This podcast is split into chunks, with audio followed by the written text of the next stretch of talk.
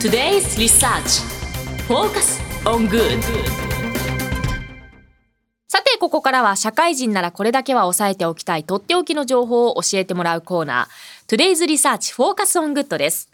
今日は日本能率協会総合研究所マーケティングデータバンク情報コンサルタントの伊藤正弘さんにお越しいただいてます。よろしくお願いいたします。伊藤です。よろしくお願いいたします。お願いいたします。早速ですが今週のテーマ教えていただけますか？はい、えー、今週は空飛ぶ車を取り上げたいと思います。来ましたよ。石井さん空飛ぶ車ですよ。ちょっと待ってください。私が追いついてないですねこれ。えなんか空飛ぶ車っていうと何を想像します？えー、なんかドラえもんの道具とか出てくるような感じ。え空飛ぶ車？もう車って空飛べるんですか？飛べる。いよいよ。いよいよ、ね、いよいよですね。そうなんですか。私が生きてる間にこれは実現するんですか？いやていうかもう普通に多分実現すると思いますけどね、えー、もう今日本じゃなくて海外だともう認可降りたんでしたっけ？そうですね。米国とかもその準備に入ってるっていうふうに聞きますし、まあ、実は日本でももう実証実験が行われてるので、えー、そういう段階ですね。えーえー全然知らなかったそう知らないところで動いてるんですよビジネスが。すごいな。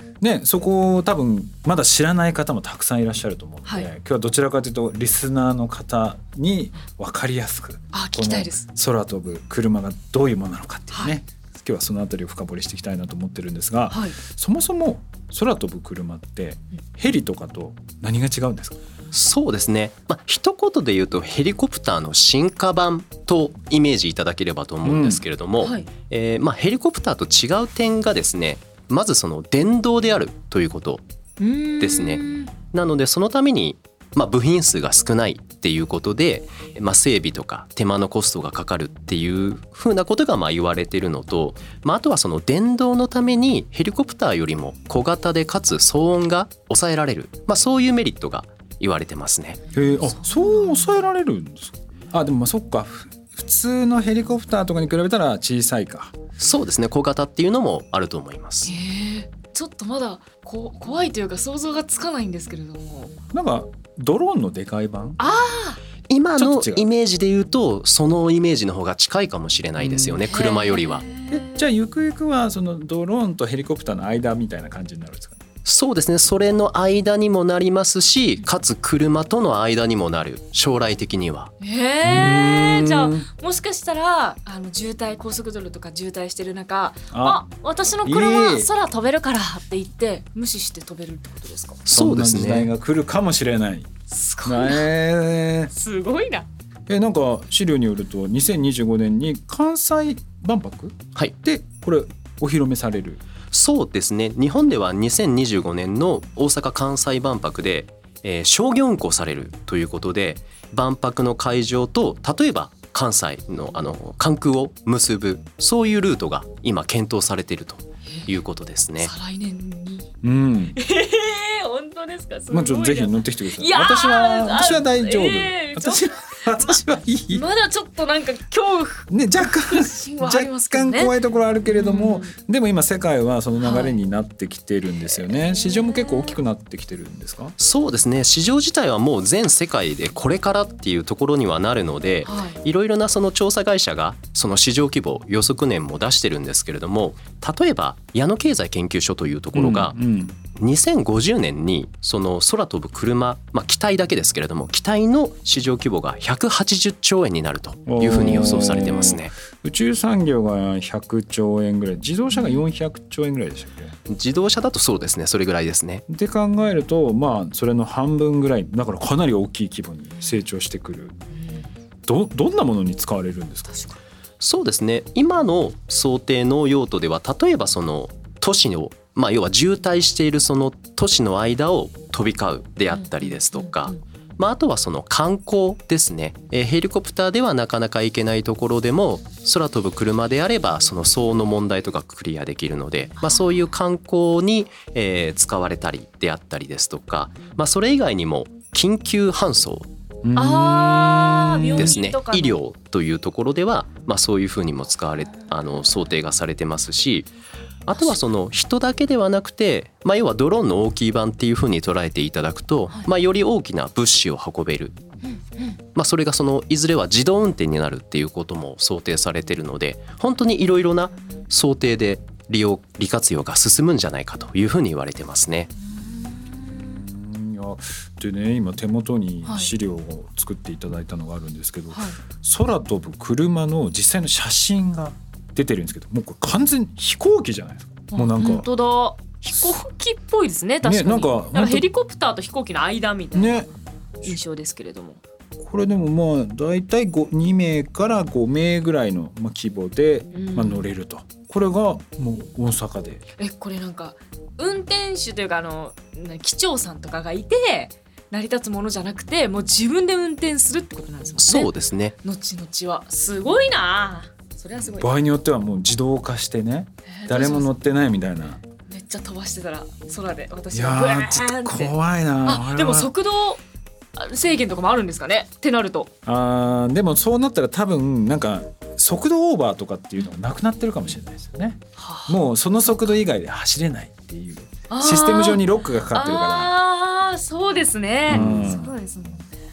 えでもこれなんかいろんな今多分メーカーさんがあると思うんですけどどういった企業がこの空飛ぶ車の事業に参入してるんですか、そうですね。メーカー自体は世界では160社を超えてるというふうにも言われてます。結構多い。そうですね、まあ、その多くが例えばその航空会社がベンチャーを立ち上げたりとかあとはもう、えー、自らその空飛ぶ車を作るべく新たにそのスタートアップとして、えー、企業を作ったとかいろいろあるんですけれども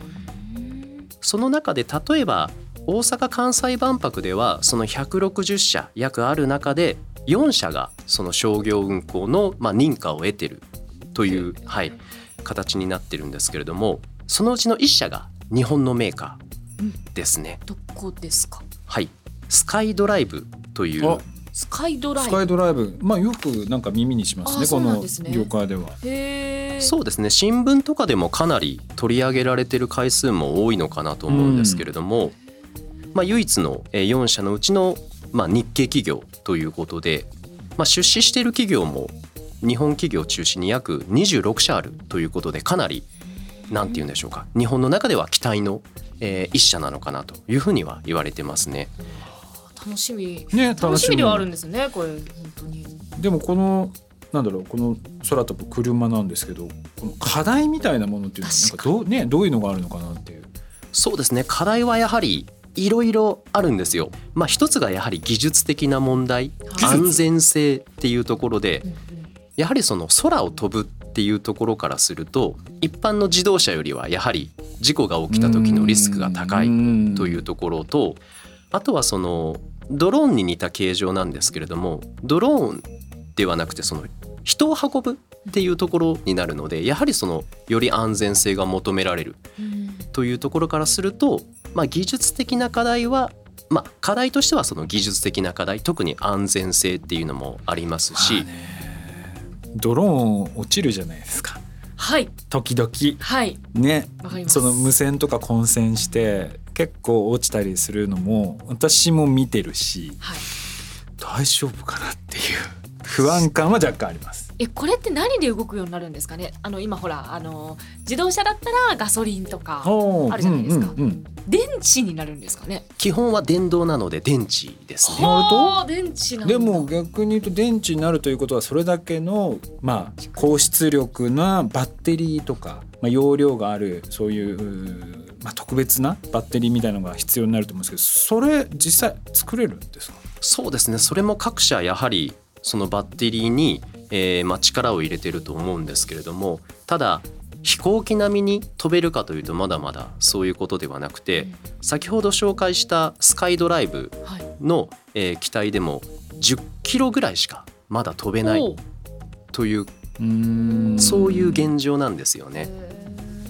まあ、もちろん将来的にはあの400キロとか、まあ、そういう航続距離の延長を今からもう狙ってるところとかもあるんですけれども現状はもうそれぐらいの距離まあもちろんあの他の海外のメーカー例えばえー、ジョビーアビエーションっていうところとか、まあ、ドイツのボロコプターっていうところは、えー、もう少し航続距離は伸ばしてるんですけれどもまだまだその航続距離を伸ばすためのそのバッテリーの開発っていうのは何て言うんでしょうか開発段階というかより伸ばす余地があるという段階ですね。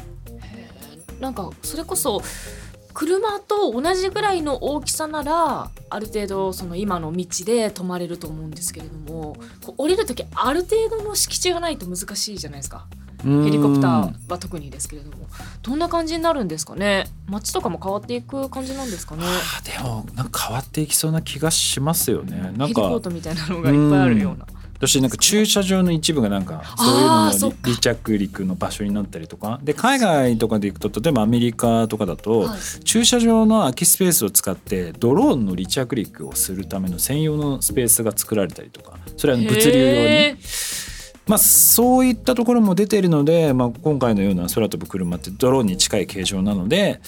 おそらくっちら駐車場の空きスペースとかが、まあ、そういうふうな利活用のされ方がする時代が来るのかなという気はしますね。すごいですね。ねつい最近なんかやっと私は自動運転を体験して感動してたんですけど。ひょっとしたらね空飛んでっちゃねスマホでピッて呼んで、はい、そのままピッて連れてってくれるかもしれないっていう。すごい時代ですね。ね。でもそうなるとやっぱり法整備の問題とかやっぱあの技能証明とか、うんうん、そのまあ免許じゃないですけどそういったところもやっぱり非常にこう課題になってくるのかなと思うんですけど日本とかけあの海外とかは今この辺りどうなってるんですかね？そうですね。日本および世界でもそこの何て言うんでしょうか法整備が今急ピッチで進められているところで例えば日本だと空の移動革命に向けた官民協議会という、まあ、その経済産業省が、えー、主管している協議会なんですけれども、はい、えー、そこでいろいろなその基準を検討するワーキンググループっていうのが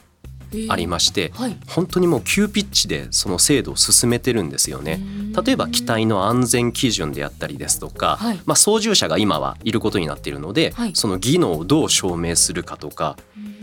あとはどういう条件ならその飛行できるかという運航の安全基準であったりですとか、はい、あとはその離着陸場ですね。さっきおっしゃっていましたけれどもどういう条件で作るかとか本当にもうやることがいろいろあるという今そういう現状ですね。あそうなんですか。そうです。よね。未知の世界ですもんねまだ。でこれねその未知の世界に向けて日本もロードマップ、まあ、どういうふうにその日本政府として対応していくのかっていうのを発表されてると思うんですけれども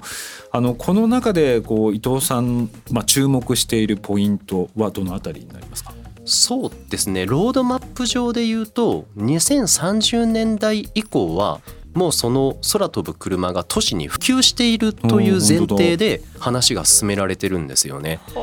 なので国はもう本気で2030年普及させるんだというそういう想定で進んでるのでそういう社会をイメージすると何か面白いです、ね、見てください。2025年で建物屋上へも設置するって、はい、だ。から屋上とか早いな。2025年からなんですね。来年そうでだしもう2020年の後半には空飛ぶ車専用の離着陸の場所を用意すると。なんかもちろん未来はあのこういう空飛ぶ車が飛び交ってたりだとかそういうもの想像はしてましたけどこんなに早く来ると思ってなくて、ね、ちょっとね若干ついていけてなくなってるかもしれない。ついていけてないんですけど。でもこんなね空飛ぶ車今後この後どうなっていくんですか？そうですねそこはなかなかちょっと読めないところがあるんですけれども、はい、まあ、おそらく個人が所有するものというよりは何か運行事業者がえー、そのサービスを開始したりとかあとはその観光でまずは使われ始めるのかなと。なので普及はまずそこである一定程度の普及をがなされると。でその次にその個人まで普及されるかどうかはまあ法整備の問題だったりあとはコストの問題がやはり立ちはだかるのかなというふうには思ってますね。そうですね。もうなんかどんどんこの空飛ぶ車関連のビジネスとかも増えていきそうですね。今後。そうですね。今の先ほどの時点でそういうエンタメとか観光とか、はい、あの都市間の移動とか、うん、まああとは日本だと離島が多いので、まあそういう不便なところでの運行っていうのはあるんですけれども、うん、もっともっとその利活用のチャンスっていうのは広がってくると思うので、はい、まあ本当に今から楽しみにはしてますね。私もちょっと楽しみになってきました。伊藤さんありがとうございました。ありがとうございました。以上 Today's Research Focus on Good でした。それではリスナーの皆さんいってらっしゃい。This program was brought to you by 日本能率協会総合研究所